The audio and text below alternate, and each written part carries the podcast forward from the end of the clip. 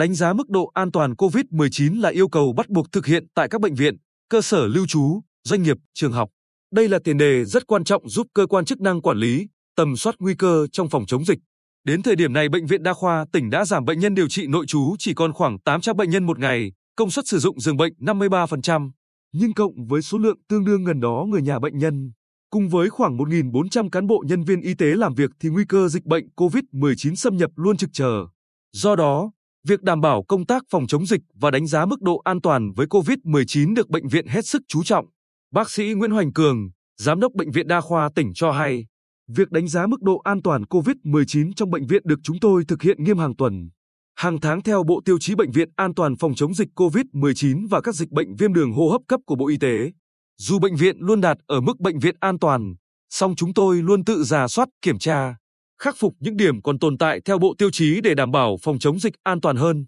Đến nay, 19 bệnh viện công lập và ngoài công lập, các phòng khám đa khoa đều thực hiện đánh giá bệnh viện an toàn, phòng khám an toàn. Theo ông Lê Quang Hùng, Giám đốc Sở Y tế, các cơ sở sau khi đánh giá nếu chưa đạt thì phải liên tục điều chỉnh sao cho đạt mức độ an toàn, khi đó mới được hoạt động. Nhưng những đơn vị đã đánh giá và đạt mức độ an toàn vẫn phải tiếp tục duy trì đánh giá hàng tuần trên website của Bộ Y tế. Với ngành du lịch, Phó Giám đốc Sở Du lịch Huỳnh Cao Nhất cho biết, Bình Định chưa có dịch, khách lại ít nên một số cơ sở lưu trú lại sinh ra tâm lý chủ quan. Vì vậy chúng tôi thường xuyên kiểm tra nhắc nhở. Với đánh giá an toàn COVID-19, chúng tôi đã triển khai đến các cơ sở lưu trú du lịch của tỉnh. Hiện có 151 cơ sở đã thực hiện, chiếm gần 50%.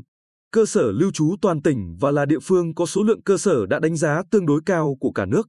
Trong khi đó, ở khối doanh nghiệp việc thực hiện tự đánh giá mức độ an toàn với COVID-19 còn khá thấp. Ông Ngô Văn Tổng, Giám đốc Sở Công Thương cho biết, Bình Định hiện có khoảng 7.000 doanh nghiệp, là một trong 22 tỉnh thành phố đầu tiên của cả nước cung cấp dữ liệu phục vụ xây dựng bản đồ chung sống. An toàn với COVID-19 của 1.000 doanh nghiệp cho Bộ Công Thương, chiếm 9,3% so với 10.781 doanh nghiệp trên cả nước. Còn tại khu kinh tế nhân hội và khu công nghiệp hiện có 174 doanh nghiệp hoạt động, 19 doanh nghiệp có vốn đầu tư trực tiếp nước ngoài với hơn 17.000 lao động, khoảng 150 lao động người nước ngoài. Nhưng đến ngày 3 tháng 6 thông tin từ Ban Quản lý Khu Kinh tế cho biết mới chỉ có 82 doanh nghiệp gửi đánh giá, kế hoạch và phương án phòng, chống dịch COVID-19.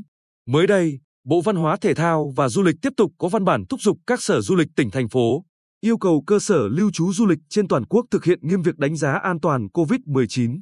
Đặc biệt nhấn mạnh chỉ cho phép những cơ sở đảm bảo an toàn COVID-19 được đón và phục vụ khách. Ông Huỳnh Cao Nhất cho hay, chúng tôi đã triển khai yêu cầu này đến tất cả cơ sở du lịch của tỉnh.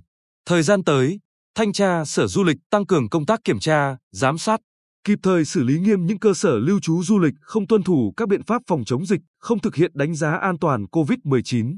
Tương tự, ông Cao Thanh Thương, Phó trưởng Ban Quản lý Khu Kinh tế tỉnh khẳng định, sản xuất công nghiệp là hoạt động quan trọng duy trì sự ổn định của nền kinh tế.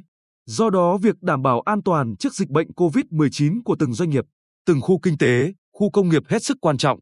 Chúng tôi giáo diết đôn đốc các doanh nghiệp triển khai thực hiện tự đánh giá mức độ an toàn COVID-19. Sắp tới đây sẽ kiểm tra trường hợp doanh nghiệp, đơn vị nào không thực hiện đánh giá sẽ đề nghị đình chỉ hoạt động. Hoạt động trong lĩnh vực may mặc với khoảng 2.500 công nhân, người lao động, kể cả lao động là người nước ngoài.